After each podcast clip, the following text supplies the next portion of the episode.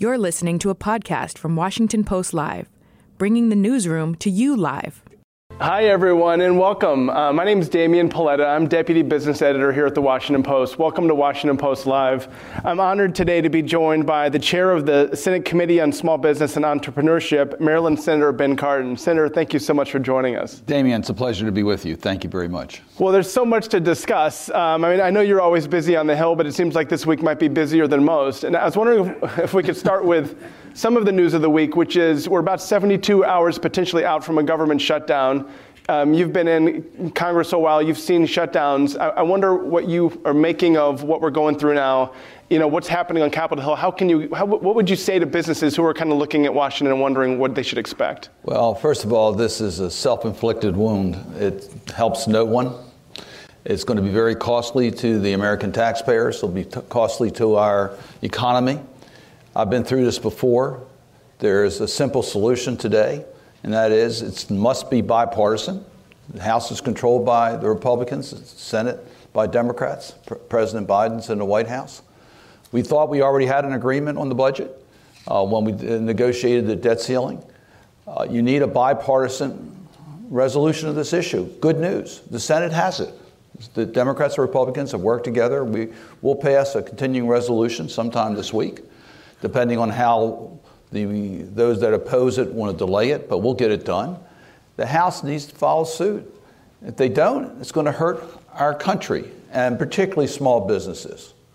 Small businesses do, don't have the resiliency to deal with another crisis. We, they've gone through COVID, they've gone through high pricing, they've gone through workforce shortages, and now we're going to tell our small business owners they're going to have to deal with the uncertainty if they have a government contract uh, or if they're depending upon federal workers uh, for their restaurant that's in a neighborhood where there's a lot of federal workers, are going to be shut down again. Uh, small businesses this is another uh, hit on the growth engine of America's economy. Would you say that the chances of a shutdown appear to be high at this point? I mean, it doesn't seem like a deal's coming together from both sides. I don't see the House of Representatives, uh, the leadership there, that will produce a workable result by the end of this week. So I hope I'm wrong. Uh, I said the optimism is in the Senate, uh, but Speaker McCarthy is determined to do this solely with the Republicans and not reaching out to get Democratic support. That's a mistake. Uh, and if that doesn't change, we'll have a shutdown. And the, the, other big news I wanted to address is last week, um, a Democratic Senator Menendez was indicted by the Justice Department. A, a, number of your colleagues in the Democratic caucus have called on him to step down. I wonder what your position on, on where he, what he should do is. I, I thought if you were going to ask me a question that wasn't directly related to small business, it would be about Brooks Robinson. So, uh, what a, iconic figure in baseball and, and as a Maryland congressman and senator and as a person who knew Brooks Robinson well, uh, he was an incredible figure. The Menendez indictments is a tragedy. We all recognize that. Our caucus will be talking about it today. I'm going to reserve how I think we need to proceed until after that caucus. Uh, but make no mistake about it, there's a, it's a major challenge uh, for us in the United States Senate.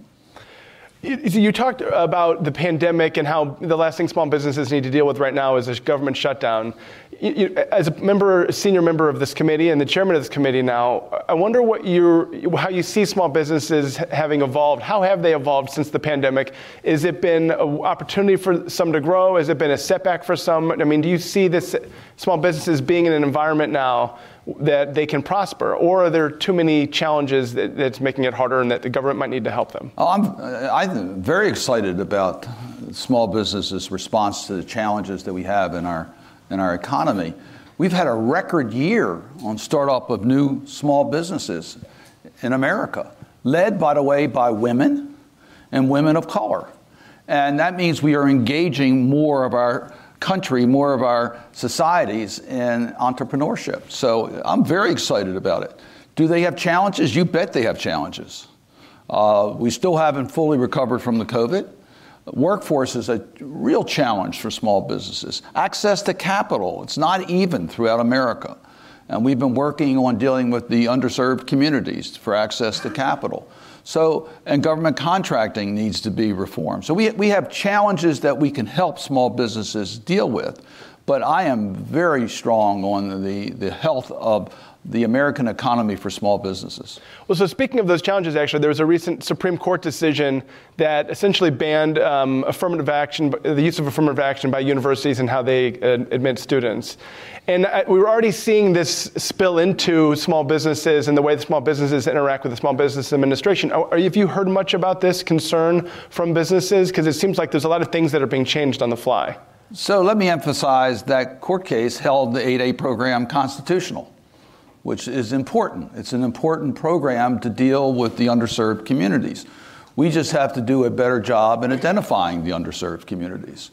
And I think that's a challenge to all of us. I think we're up to it. We've already seen some steps taken by the Small Business Administration in this regard, and they're working with us.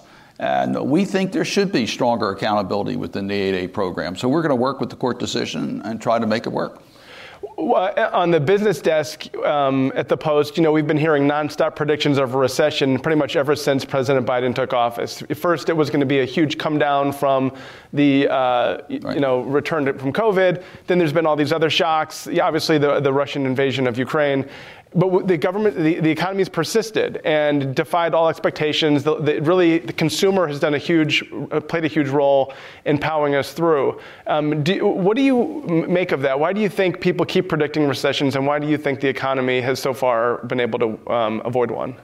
Well, first, I think we took decisive action for our economy during COVID. Uh, the, and they were bipartisan bills that we passed to deal with the Paycheck Protection Program, the eligibility for the EIDL programs, the, pres- the programs for our restaurants and shutter venues. Uh, it really kept our economy going where, where we thought uh, that we would see us not only go into a recession but a depression on original COVID.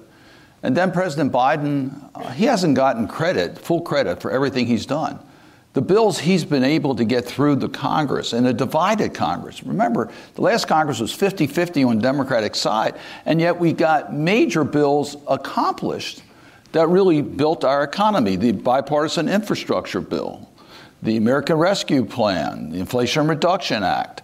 All those are bills that helped build our economy from the middle up, from the bottom and middle up, and it's paying off.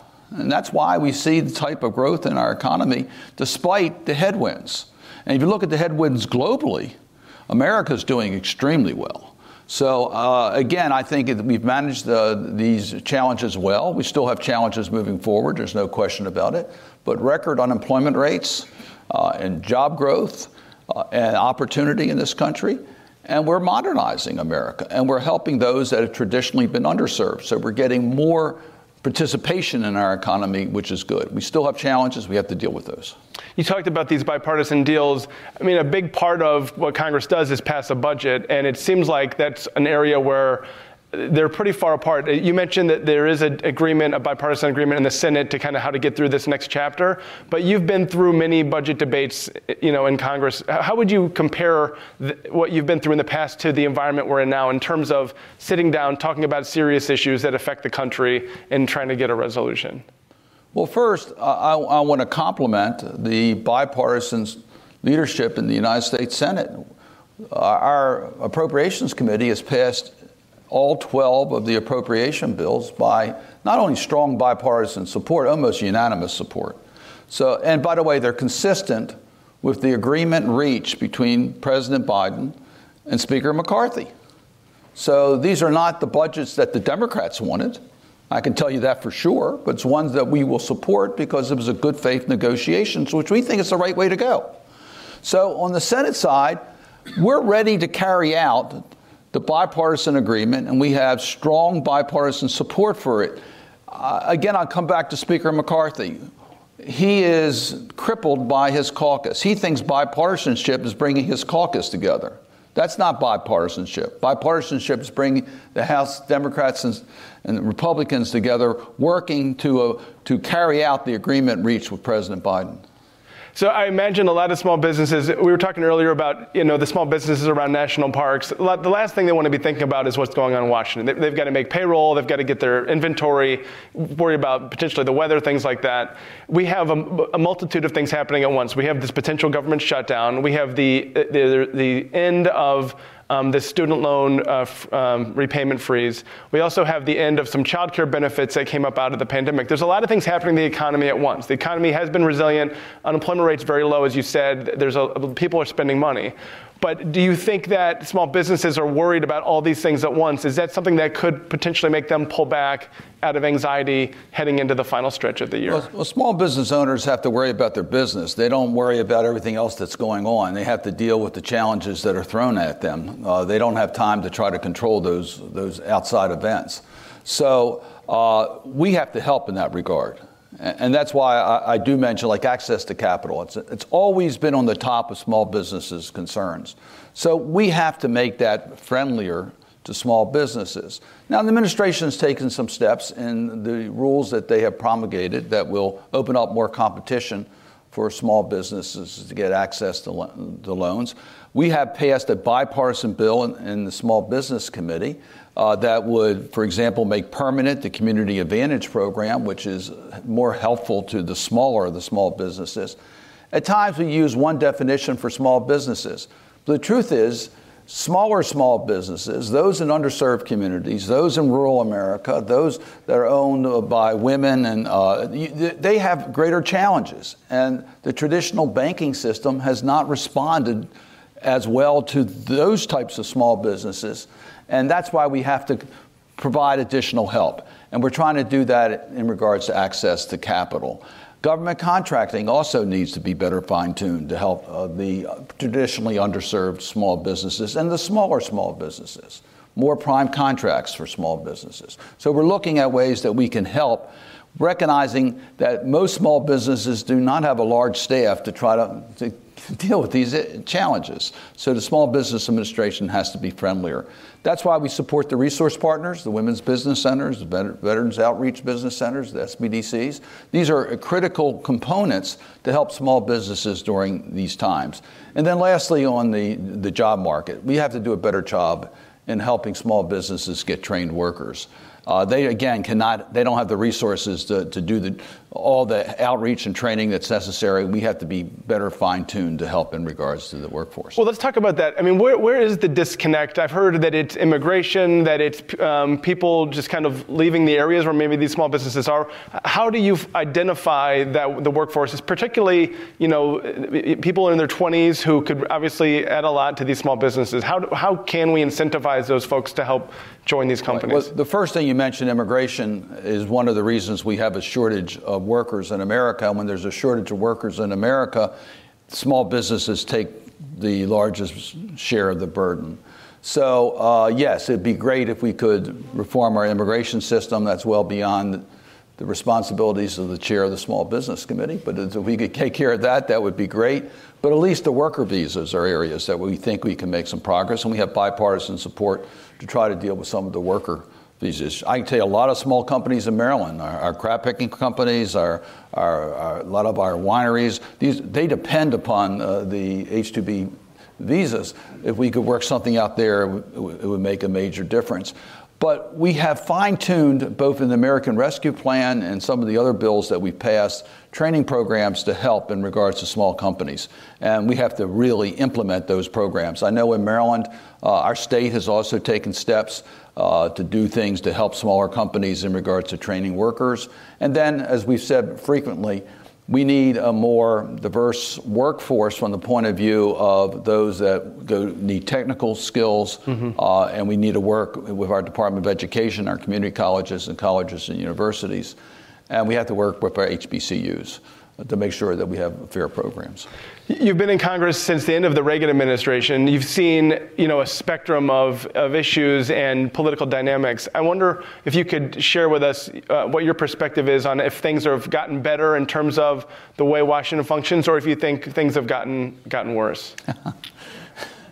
Yeah, every year is an adventure. I mean, it really is. Uh, to some respects, things have gotten worse. Some respects, we're getting better. Uh, it, it's the first of all, elections deal out the political cards. We have to work with that. Uh, I'll do everything I can to get Democrats elected on election day, but after the elections are over, we have to work together. And uh, that has always been a challenge. I really do think that most of my colleagues in the United States Senate agree with that and are working together. I work with Republicans all the time across party line to get things done, and I'm continuing to do that. Uh, but our system, our population has gotten more fragmented. When Why I, is that, do you think? I don't know. When I first started, it was popular to be in the middle. Now it's no longer popular to be in the middle. Uh, I think we really need to recognize that we have to do a better job in civic education and in history. And uh, the, to a certain degree, the Congress reflects the American public. Uh, and uh, we have to do a much better job in educating our young people as to the richness of debate and compromise and to guard against disinformation and to recognize that we're going to be stronger if we can bring greater unity to our policies they're not only going to be better, they're going to stand the test of time. So there's nothing wrong with compromise. And we have to instill that, that we have to communicate each other's views. It starts in our classroom.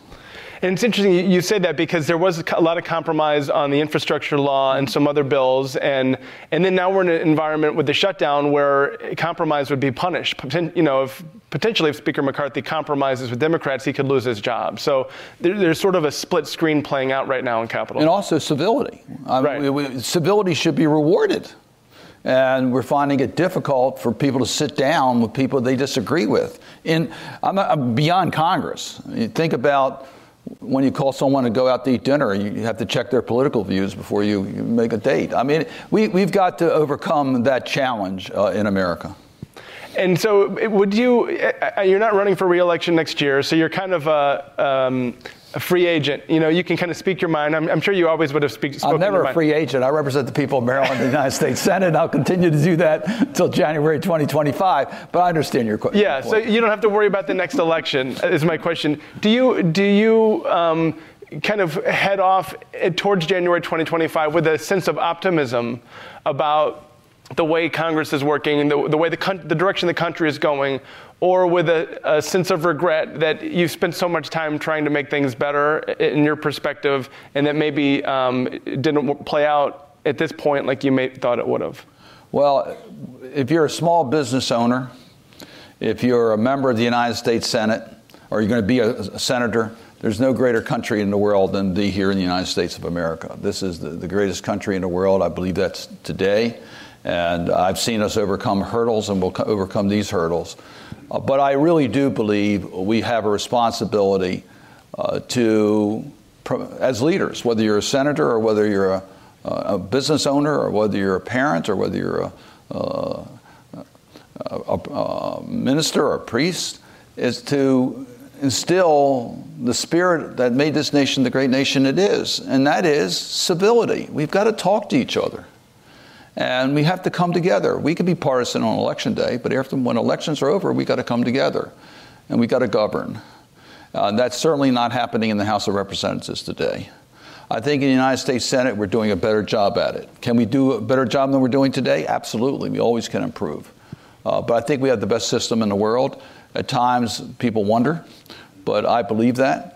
And I think we all have to work to make sure that we have the democracies that we want, and the type of system that we want, and the type of economy we want.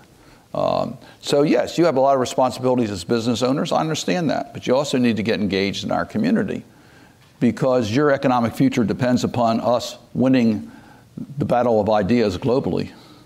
Uh, we know we have cha- challenges with China today as to who's going to control the rules of engagement on, our, on, on commerce. Uh, we have to win that battle. And it depends all of us to be engaged on it.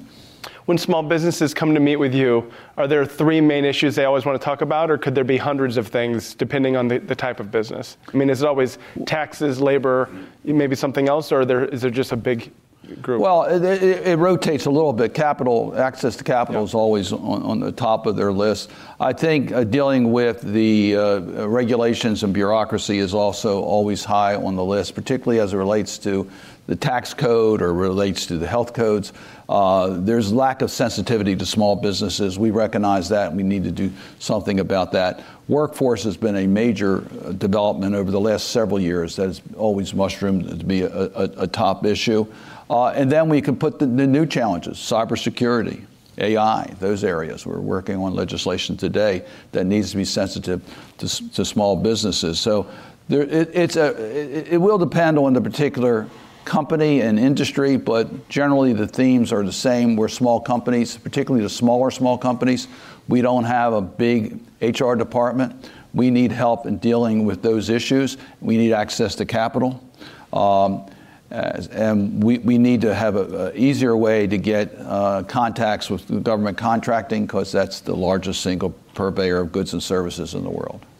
Senator, we face a very real prospect, speaking of 2024, of having two presidential candidates, one who is slightly above 80 years old and one who's nearly 80 years old. And we've seen from polling that a lot of Americans uh, have anxiety about that.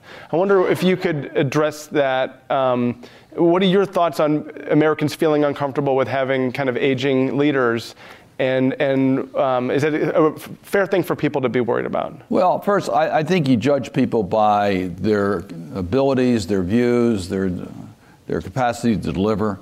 I think that's how we deliver, and you can judge by their record. So I think that's the first and foremost in, in judging someone. Uh, and recognize that elections are choices. They're not necessarily the perfect person in every category. So I think we have to recognize the realities of, of that circumstance. Uh, and I, th- I think experience is important, as I think age is a factor. So I think a person's age can work to their advantage or disadvantage. And it, it, you talked about President Biden not getting credit for some of the things he's done. And I wonder what you make of that. You've probably seen thousands of public opinion polls over the years.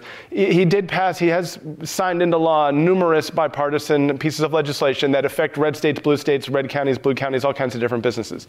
The economy is strong, unemployment is low, but he, he has a pretty um, you know, low approval rating. What do you make of that? From you, when you go back to Maryland and you hear from people at small businesses, what, what is their impression of what's going on? Well, first, I think he's a victim of getting too many bills passed too quickly, covering too many different areas. Uh, you could have made a, a two-year career off of any one of these bills as to what's included in it. When you think about the Inflation Reduction Act and what it means for the climate agenda for not only the United States but the global commitments to the climate agenda, but then put in it what he did on uh, on dealing with prescription drug costs. Uh, you, sort of, there's a lot in these bills.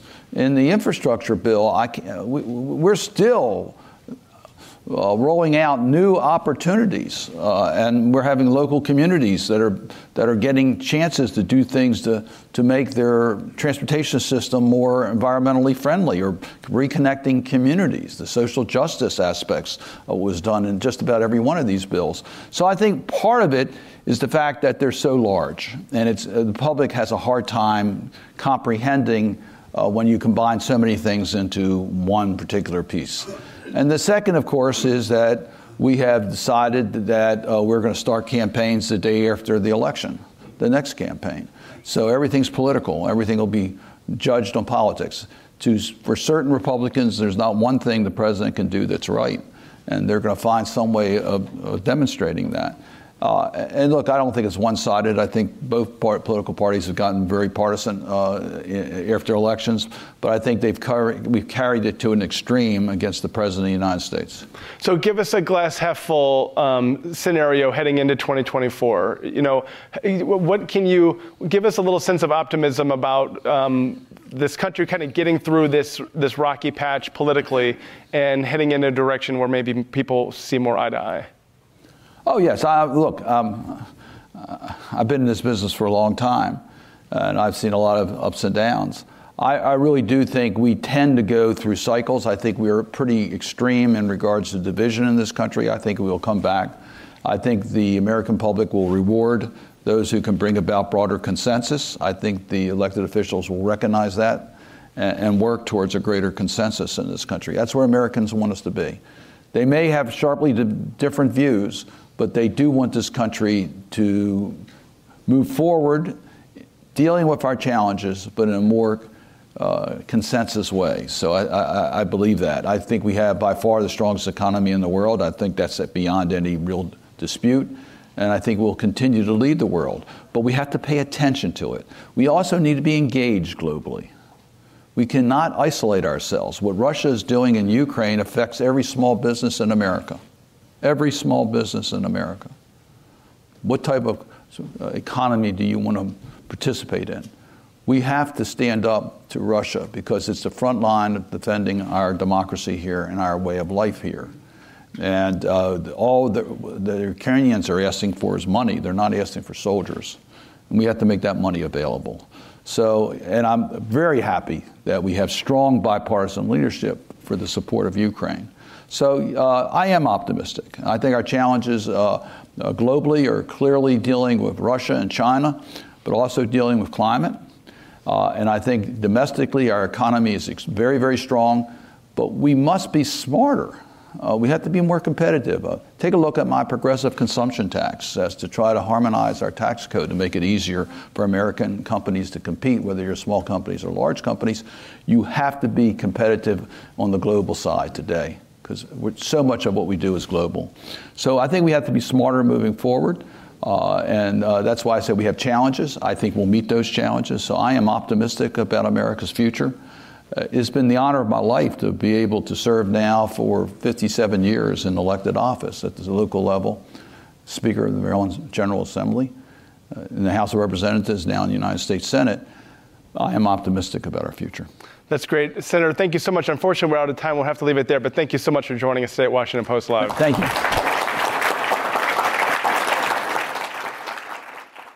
The following segment was produced and paid for by a Washington Post Live event sponsor. The Washington Post newsroom was not involved in the production of this content. Good morning, everyone. Um, my name is Brendan Vaughan. I'm the editor in chief of Fast Company, which um, I hope most of you know, but if you don't, we are a uh, media brand focused on innovation in business. Um, thrilled to be here this morning with Jamie Iannone, the uh, CEO of eBay, and Angie Card- uh, Cardona Nelson, whose company eWaste uh, Direct sells uh, re- used and refurbished electronics on eBay. So great to be here with both of you. Thank you for having us. Yeah, thanks for having us.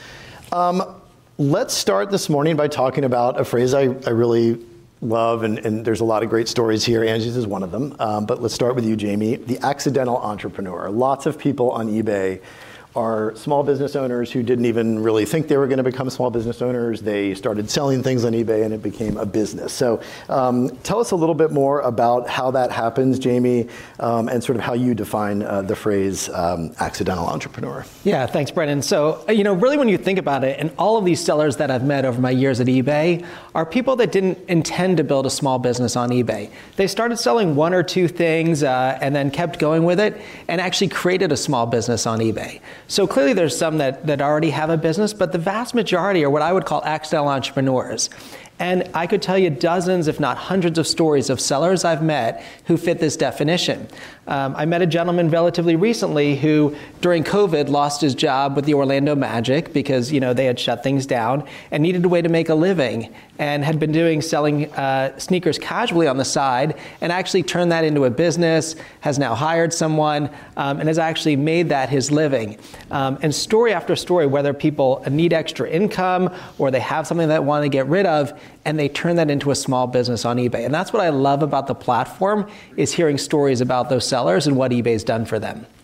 Yeah, you mentioned the, the sneaker salesman. I know that some of the, the, the sneakerheads, like, they, um, selling sneakers doesn't mean anybody's ever going to wear those sneakers, right? It's, yeah. it's, a lot of it is about having the sneakers and never letting a nick get on them. So uh, my kids were into that for a while. Um, Angie, you are uh, a, a, perfect example of the sort of big theme here that Jamie was just laying out for us. So tell us your story. How did you get started on eBay?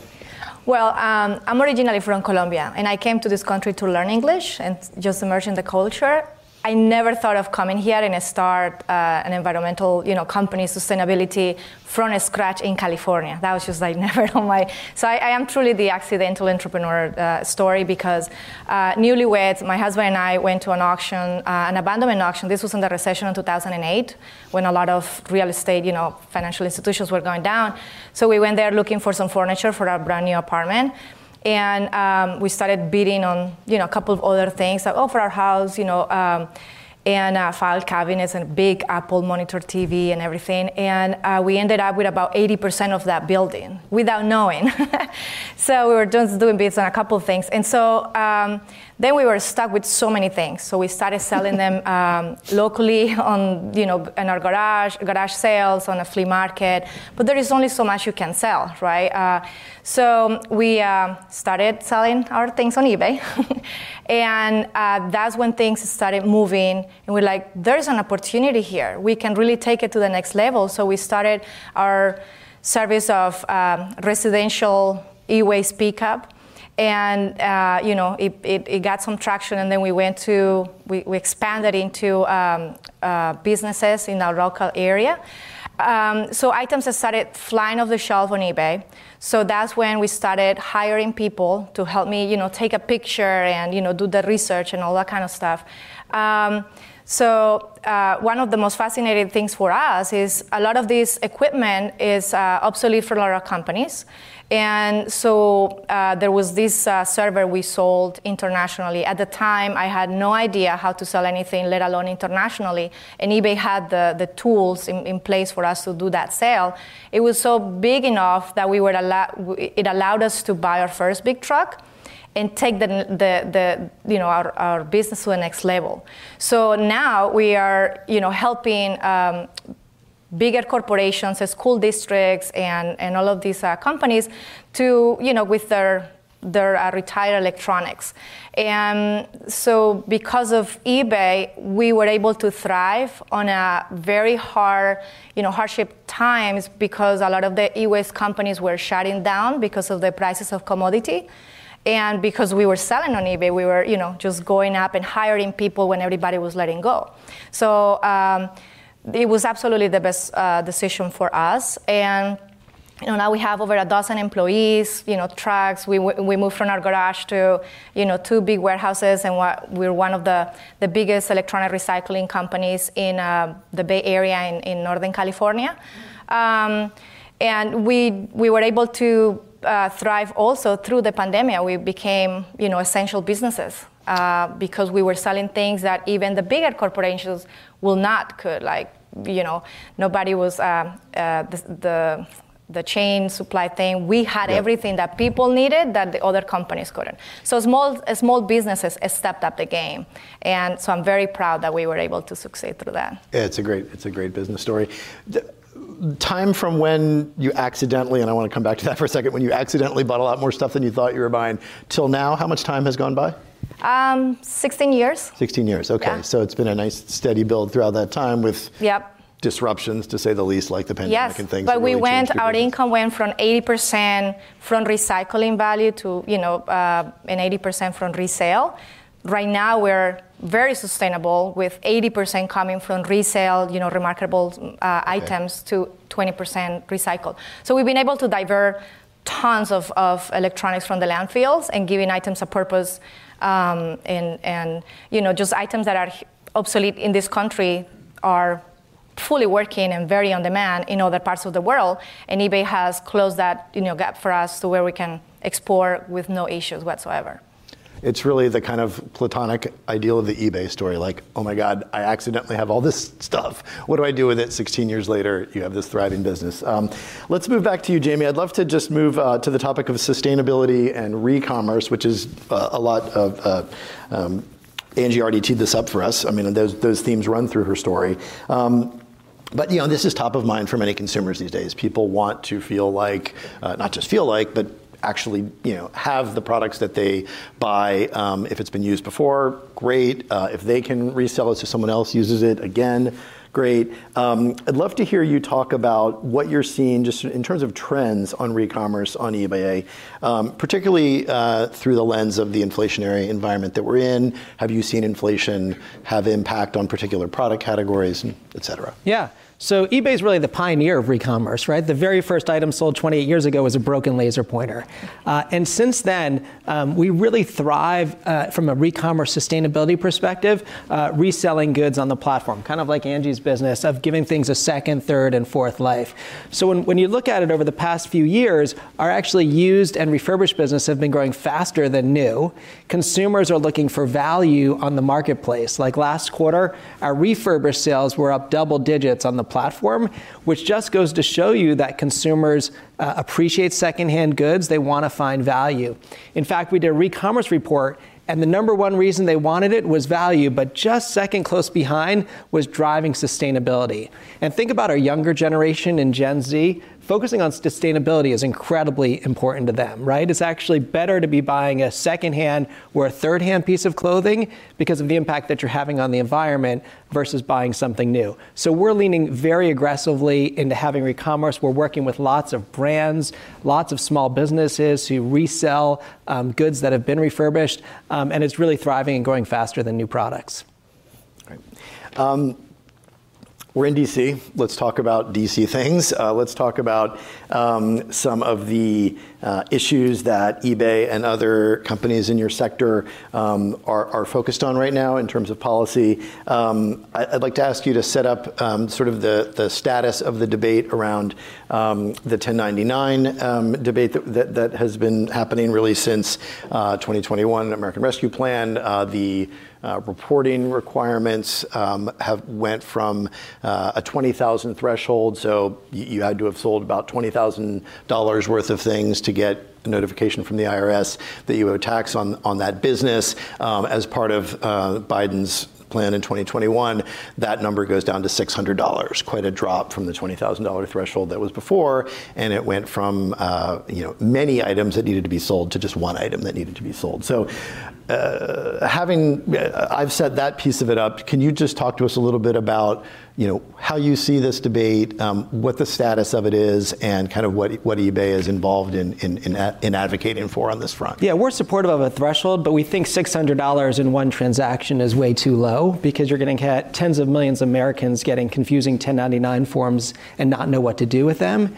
You're also going to potentially impact the next generation of accidental entrepreneurs like Angie because wait, what's happening? Why am I getting a tax form? If you do research on what do I do with 1099K, you kind of now have to hire an accountant and figure it out. And for the vast majority of these people, they're selling their old prom dress or their bike in their garage or their grandma's china set. Like, I don't know if anybody has still the receipt from those things, but we want those things to go back into the economy and be sold a second and third and fourth time to drive sustainability. So we don't necessarily think it needs to go all the way back to where it was, but we absolutely need a much higher threshold for 1099K so we can keep those used products out of landfill. We don't confuse Americans who aren't really going to own any tax revenue. There's no tax revenue when you sell that used item um, on the platform. And generally at that level, you're not running a business where you're making a profit. Um, and importantly, we don't want people to be stifled by that so they don't end up building their small business on eBay like Angie did. And is there a number that you think is the appropriate number to land at? You know, the, the original was at 20,000. I think, you know, something closer to that would, um, would be able to, you know, let's say it's in the um, $10,000, $15,000 range. That would be uh, more where like 85% of people that shouldn't be getting it wouldn't be getting a tax form. But basically, what we're looking for is um, members of Congress to come together and agree on a higher threshold. And the important thing is to do it this year um, now before the end of the year, before uh, millions, if not tens of millions of Americans start getting those tax forms. Right. And Angie, I mean, go back 16 years. How would you have, what would this have done to the 16 years that have followed if you had had, if the, the threshold had been 600 for you back then? Um, I think, quite honestly, my story would have been very different. Um, you know, that would have deterred us from from pursuing opportunities that we didn't even know existed yet. Um, and, you know, uh, this is supposed to be supposed to be the land of opportunities, um, but with such a low threshold, um, I just think that it's going to make the accidental entrepreneur like a non-existent thing. And so, you know, the other side of this debate, of course, is that it leaves too much tax revenue on the table. So, what is your response to that argument, Jamie? No, the vast majority of these sales are people are selling used goods, and so uh, generally everybody sells used goods for less than they uh, paid for them. So there's no tax revenue to be gained. As I said, you know, we're really focused on selling non-new and season and used goods and driving those. And the other thing is that, you know, I'm not sure the IRS is going to be able to handle these millions or tens of millions of dollars of tax forms. And think about the burden that we'd be putting on people. Like, you sell grandma's china set for $900. There is no receipt. I got to hire an accountant. What do I do with this $900? This is not the time to be taxing Americans trying to be able to drive and survive in this environment. So um, there's not a lot of tax revenue, but it's a massive burden uh, on the economy, and it's a massive implication for people trying to survive or small businesses businesses being created. Let's move on to the small business report that eBay uh, has just put out today. Um, today, right? Just yeah, went out at 9, 9 a.m. this morning. Um, so uh, I, have been able to, to, to, to, look at the report. It's really fascinating data. A couple of stats that jumped out to me 76% of respondents. Uh, this was uh, based on um, about 4,000, 4,300 or so sellers, right? Um, around the world, and uh, about 76% of them said eBay helped me grow. Uh, interestingly, 55% say they expect to grow a little or a lot in the coming year, um, which is an interesting sort of, you know, the overall economy may be shaky, but I actually kind of feel good, which is an interesting um, dynamic there. So um, tell us a little bit about the, the, report itself and what are some of the stats that really jumped out to you? Yeah, look, we love to study what's happening and what's the impact of our small businesses. One of the things that's really unique about eBay is that we don't compete with our sellers. We only win when our sellers win. So when, when we create small businesses and they thrive, eBay thrives. So when you look at it, 61% of sellers actually identify as accidental entrepreneurs. Entrepreneurs, the conversation we had right up at the top. People who ended up creating a business accidentally because of the platform that eBay provided for them. And 86% of them said eBay was critical in doing so because they can build their brand, they can build their business. We know that they're invested. We're not going to steal their business or take their business. We only win when they win. Um, so it's a really great thing. And frankly, the reason I came back to eBay to lead it as CEO three and a half years ago was the impact that this company can make. Um, you've heard Angie's story here, but last night I was in Philadelphia with 100 of our sellers as we kick off the eBay Open. And just person to the person that came up to me told me their story about what eBay did and how it changed their life, whether they were down on their luck or they needed a little extra income. And now all of a sudden they have a thriving business on eBay. And so the small business report really talks about the impact that we're making. What's great to hear is 61% of small businesses believe in the next 12 months their business revenue will get better. So small businesses are optimistic, and we're doing everything we can with new tools, new services, new capabilities to make them more successful and help them grow and thrive on the platform. Angie, as you as you you know plow ahead now through the next few years toward year 20 of your business, what do you um, what do you anticipate? What are, what are some of the things that you've got on the horizon as you continue to evolve your business on eBay? Well, um, um, I think so. eBay has evolved with so many, you know, with the, the technology, right? So they've put in so many tools in place for sellers to be successful. And now we have so many data that we can use to improve um, the margins of our business and the tools to make us uh, uh, you know, have a level uh, playing field with the bigger retailers. Um, we can also offer uh, promotions. We can also, you know, offer discounts, combine shipping. We have so many different tools to be up there to the same level with them, and that's huge for, for us to, to do. Um, but I also think that after the pandemic, especially, um, people just want to be on their own and they have the quit the, the silent quitting and people want to start being more independent and taking care of you know creating their own businesses. And i think there's going to be a lot more businesses coming to the platform as well. I hope so. There's going to be a lot more competition but there's ebay also offer the tools for you to stand up your listings and, and so on and so forth. Um, and but at the same time i feel that the regulations that are coming from washington are not helping the small businesses. And I think it's important because to, to bring this up because the government is supposed to give oxygen to small businesses, to entrepreneurship. And what they're doing right now is like creating barriers and you know not helping that um, you know that that part of, of it. So I hope that that changes, you know, uh, adjusts a little bit um, to help all of these accidental entrepreneurs coming. Um, you know, our future is bright. Um, you know, we are selling internationally. Um, you know, once we turn our, we open our doors to sell international electronics, our um, um, revenue grew by 20 percent and we were able to hire more people. And so we were definitely global. We came from our garage to selling globally, so that's we're thankful for that. Very cool. Um, we have time for one more question, and it's 2023, so the question has to be about AI, of course.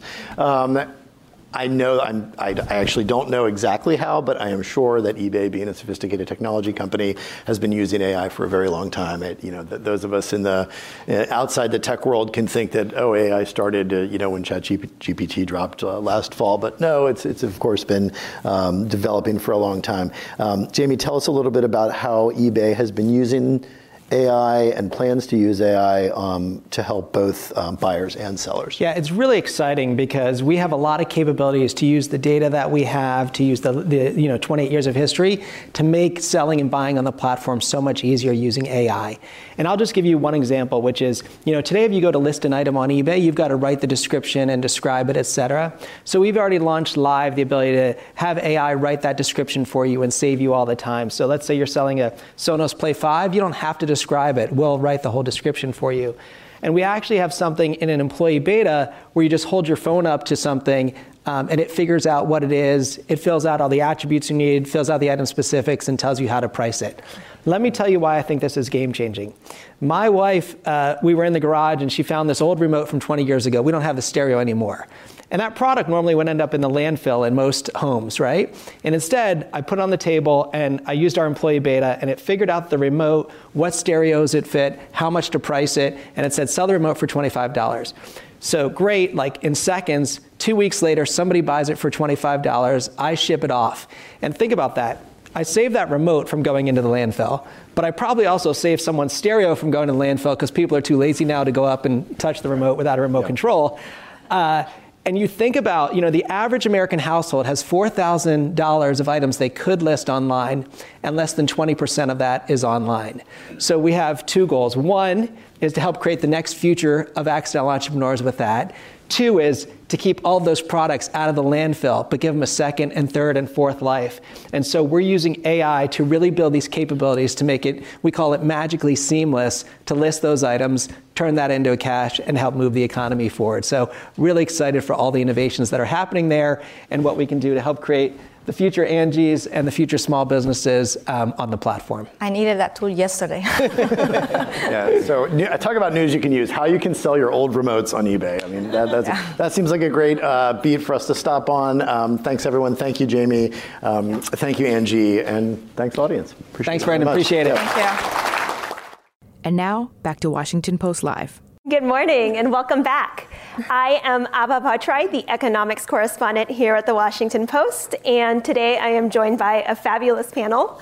I have Pooja Bavishi here, who is the founder and CEO of ice cream company Malai, Angel Gregorio, who is the founder and, uh, founder and owner of the Spice Suite in Washington, and Ifat Pridan, the founder and owner of LiLi The First, a clothing shop in Georgetown. Welcome to all of you. Thank you. Thank you for having us. Uh, Pooja, I want to start with you. So at Malai, you incorporate a lot of South Asian flavors, turmeric, cardamom, chai, um, into your ice creams. How did you come up with that concept, and how did you factor your heritage and your upbringing into it? Yeah, I. Um, I was always curious. I'm a first generation Indian American. I was always curious about my culture and my heritage. Um, and when I came up with the concept of Malai, it was really a way for me to expose new audiences to these flavors that were so ubiquitous to me and so familiar to me growing up in something really fun and accessible like ice cream. So our overarching goal has always been to de-exoticize these flavors, make them much more mainstream. It should feel as normal and typical to pull a pint of masala chai ice cream from your grocery store freezer as it is a pint of cookies and cream. Mm-hmm. And that came from like a lot of storytelling and like flavor memories that I've always had. What were the first flavors that you created? So our most popular flavor, rose with cinnamon roasted almonds, actually was one of the first flavors that I've ever created. Um, masala chai is another one, mango and cream. Um, it's just it's it's delicious, and it's um, it's introducing new new flavors. Fantastic. Uh, Angel, you had an unlikely path to entrepreneurship. You were a school principal mm-hmm. before you started Spice Suite. Tell us why you made that transition and how you did it. I still don't know why I made the transition. um, it was perhaps one of the most like serendipitous things I've ever done. I was not looking to own a spice shop. I love kids. I thought that I would die an educator because that's what I went to school for. Um, and so now I'm wasting money on student loan payments uh, because I'm a spice girl. But I just kind of fell into the opportunity to own a spice shop. Um, I saw a for lease sign on a business. I randomly called the landlord and I thought it was kind of like when you see an apartment apartment. If you call the landlord and you ask how much the rent is, they'll tell you. But this landlord had questions, like good questions, like, what do you want to do with my space? And I was so unsure. And I was just like, you know what? Don't worry about it. Like, it's fine. I don't need to know the price. You're asking too many questions. And he's like, well, we're looking to make a decision in a couple days. And I was like, okay, okay. Um, I'm going to open a spice shop like, can you just tell me the price? And then I hung up and I called my best friend and I was like, yo, I'm opening a spice shop. and about three and a half weeks later, I opened. I left my job a month and a half after that, and that was eight years ago. Wow. How did you come up with spices?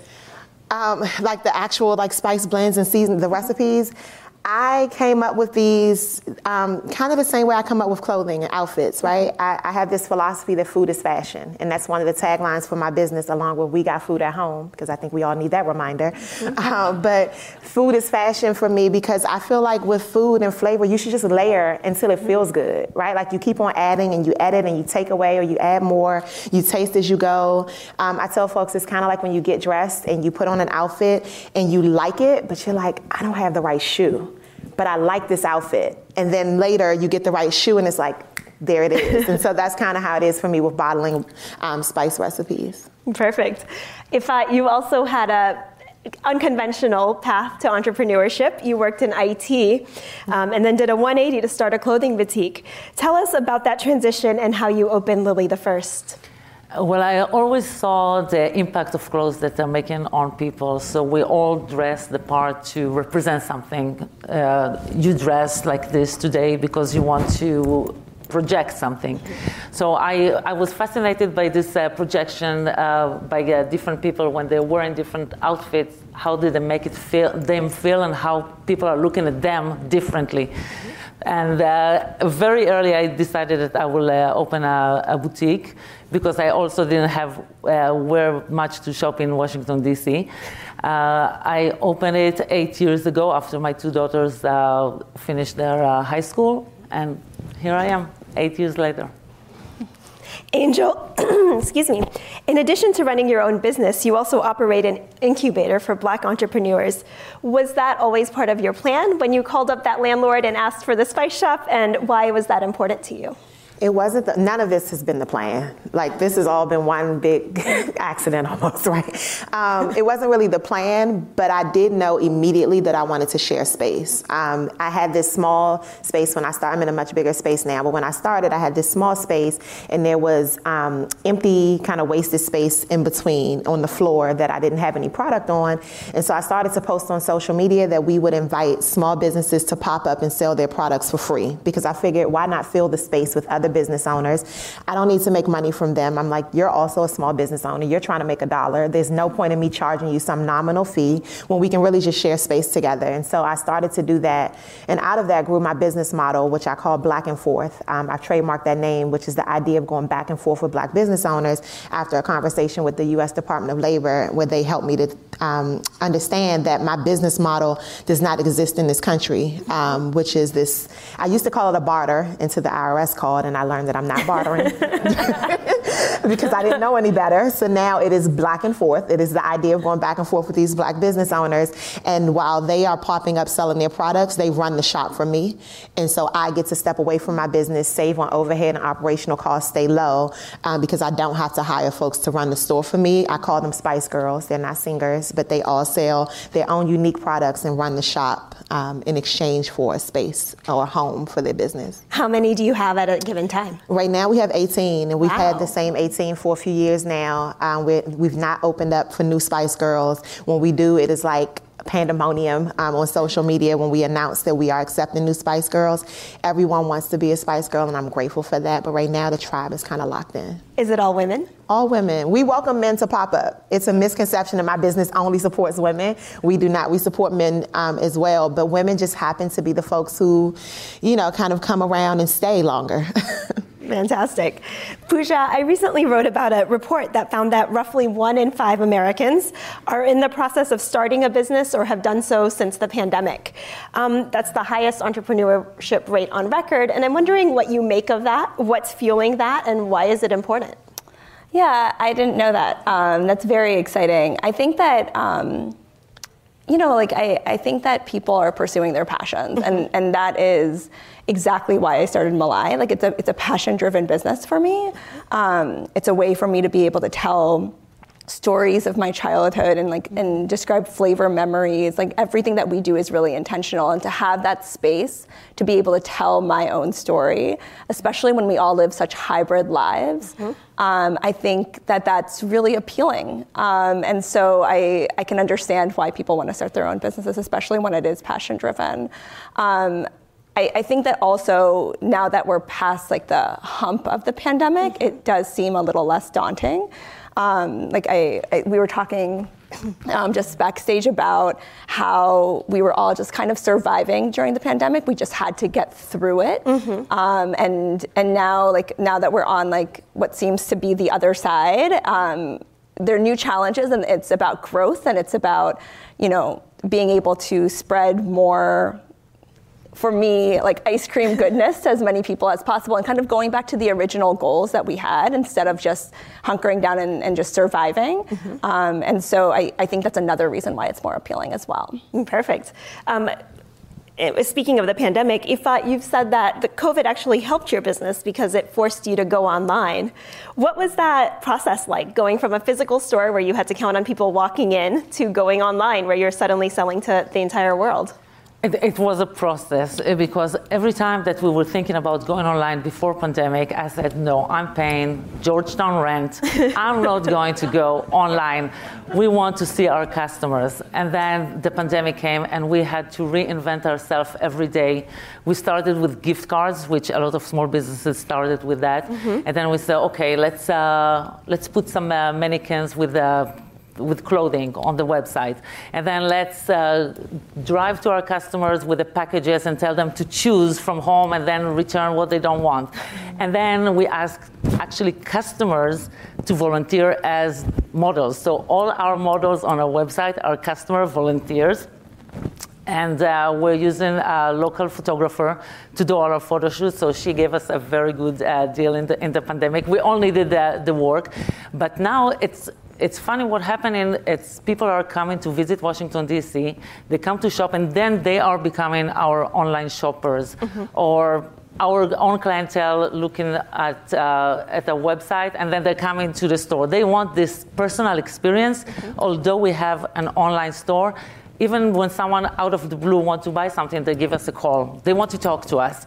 So there is uh, there is uh, we are online, but we are a very personalized business as well. We like to give a person the feeling that we see you, we want to help you, we, we don't want you to get out of here looking ridiculous. Mm-hmm. We will, we work, we will work with you. Perfect.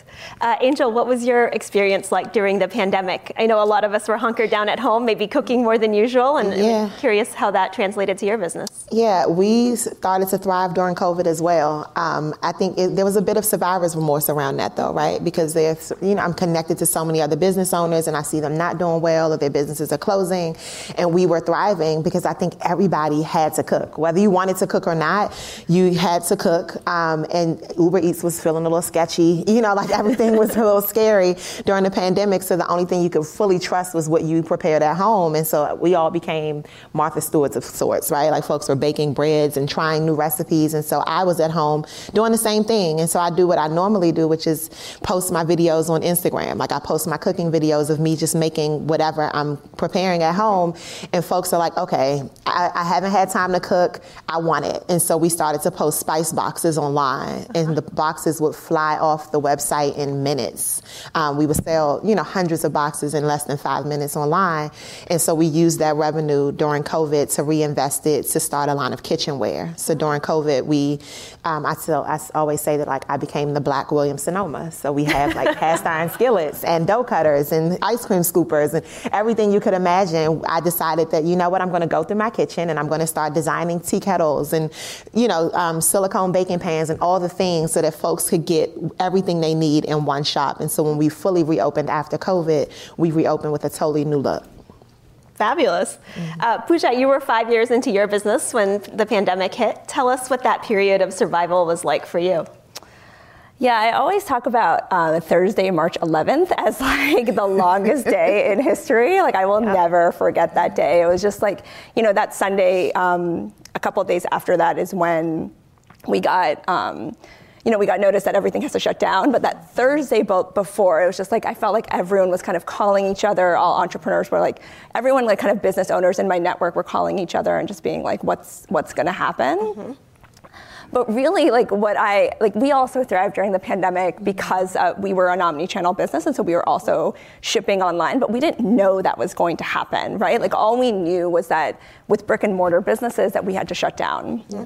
And so um, I do remember before we started our online business, like before that really took off, um, I was on Chopped six months prior to that. Wow. And I, I, felt like a fraud being on Chopped. I don't have any culinary experience. I just love I, like dessert making, which is why I started Malai. Uh-huh. And so um, I was on Chopped and I happened to win. Uh-huh. And there was a period two weeks after we shut down that um, there was a day that came that I knew that my bank account, my Malai bank account, was going to go negative. Mm. It wasn't like it wasn't at a time where like people were like no one knew what was happening, and so like no one was working with each other yet to figure out these things. And so I knew that my my um, my account was going to go negative. My, I talked to my dad, who's an entrepreneur himself, and he was like, "There's nothing you can do. Yeah. Like just just." Take a breath and, and just, you'll be fine. And I um, was just going through my mail, and my chopped check came in. and that day, it was $10,000, and like that sustained us. Wow. So that's what I think about the most, actually. Wow. Um, Angel, in many ways, we've recovered from many parts of the pandemic, but now there's all these other economic headwinds in the air. There's, you know, fear of a recession sometime next year. We hear about consumers pulling back. Student loan payments are coming back online. How how do you see that playing out among your consumers, and has that affected the way that you think about your business?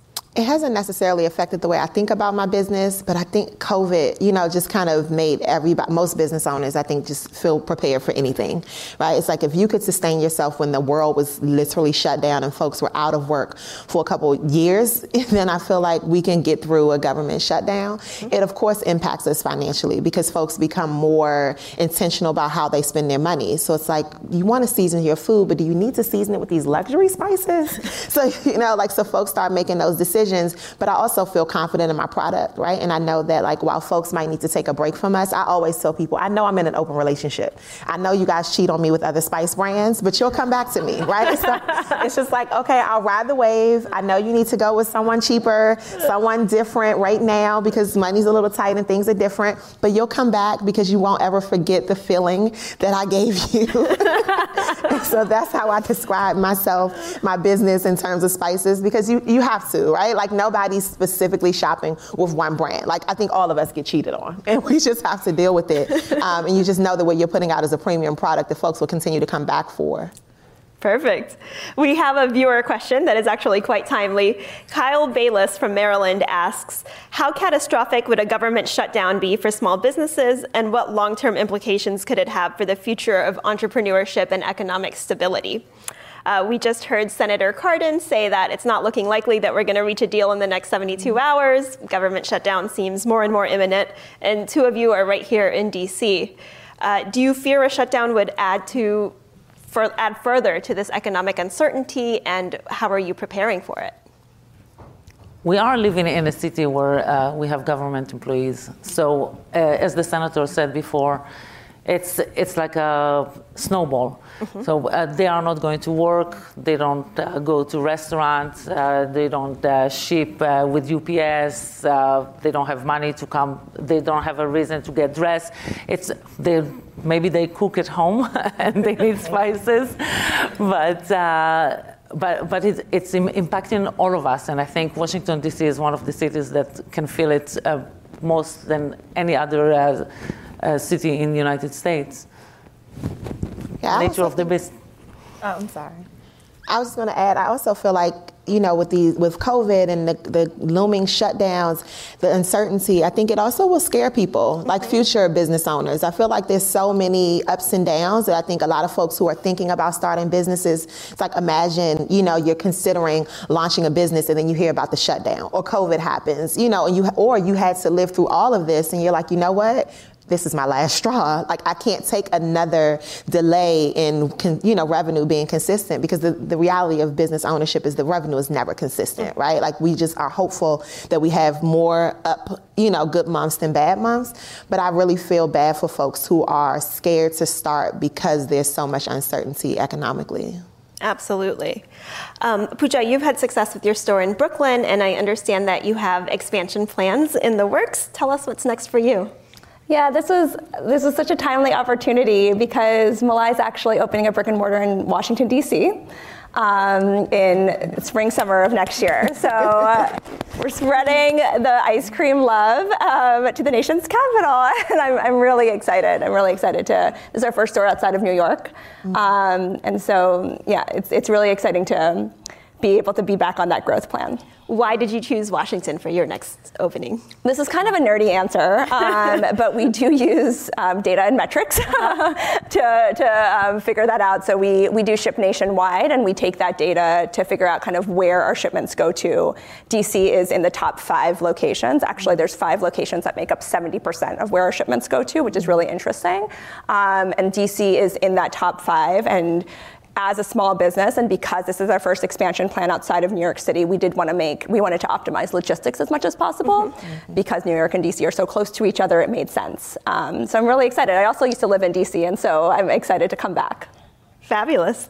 Um, Ifat, you recently expanded to men's clothing, which seems like a whole different beast. Um, what has that been like, and how are you reaching out to these customers? It's, it's a kind of a funny story because we were always we working with small designers from all over the world, so Italy and Spain and Tel Aviv and Japan, and we always order the men collection mm-hmm. because women like to wear men clothes, and uh, it's just more comfortable. Sometimes it's more cool, and we and then we happened to have a man come in and he said, Why don't you sell men clothes?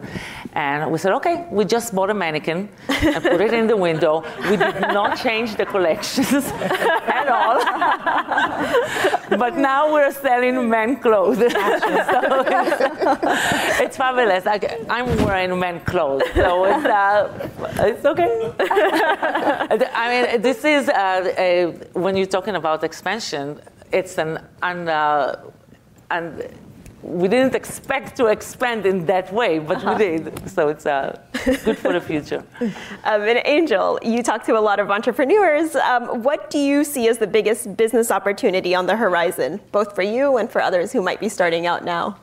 I think for, for, I don't know that there's a, a, like a big business opportunity that I see, but I do hope that when folks are thinking about creating um, new businesses, that you come into lanes and like disrupt them right? Come into business lanes that exist already and do something new and fun and interesting. Because as a spice shop owner, like I'm excited to see what else happens in the world of food. Like there are things that could happen that I couldn't even imagine. Like hearing about your ice cream flavors, of course, excite me, right? Because these are flavors that I know well, that I use in other ways, but to hear them used in this application is exciting for me. So I don't know that there's an opportunity that I have the answer for, but I'm just excited to see what the creatives think of next. Fantastic. And we are nearing time, so we're going to close this out with one sentence each. Tell us what is the top advice you would give to someone who wants to start their own business, especially right now with all of these economic uncertainties in the air. Uh, Pooja, we'll start with you, then move on to Angel and Ifat. Um, I would say love your product. Um, I truly believe that Malai is the best ice cream in the world. I eat it every single day, um, and I, yeah, I, to really to really put everything behind your product. Yeah, um, start now, perfect later, and I'm about at a comma. and be careful who you dream out loud around. Mm-hmm. Um, you know, you can always have several iterations of your business. My labels have changed over time. My packaging has changed a million times. My website has changed, but I started, right? And be careful who you dream out loud around because I'm living a dream I didn't even know I had. And had I called a best friend who was scared, I likely would have got talked out of this dream and living the life that I'm living now.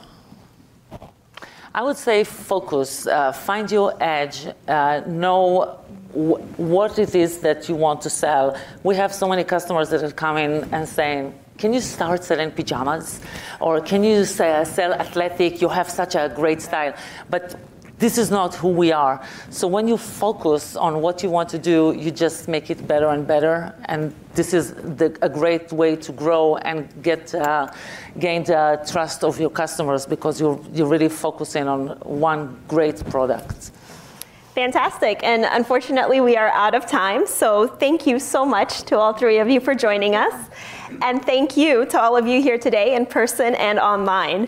This concludes our program for today, but please check out what other interviews and segments we have coming up at WashingtonPostLive.com. I am Abha Bhattarai, and thank you so much for joining us. Thank you. Thanks for listening. For more information on our upcoming programs, go to WashingtonPostLive.com.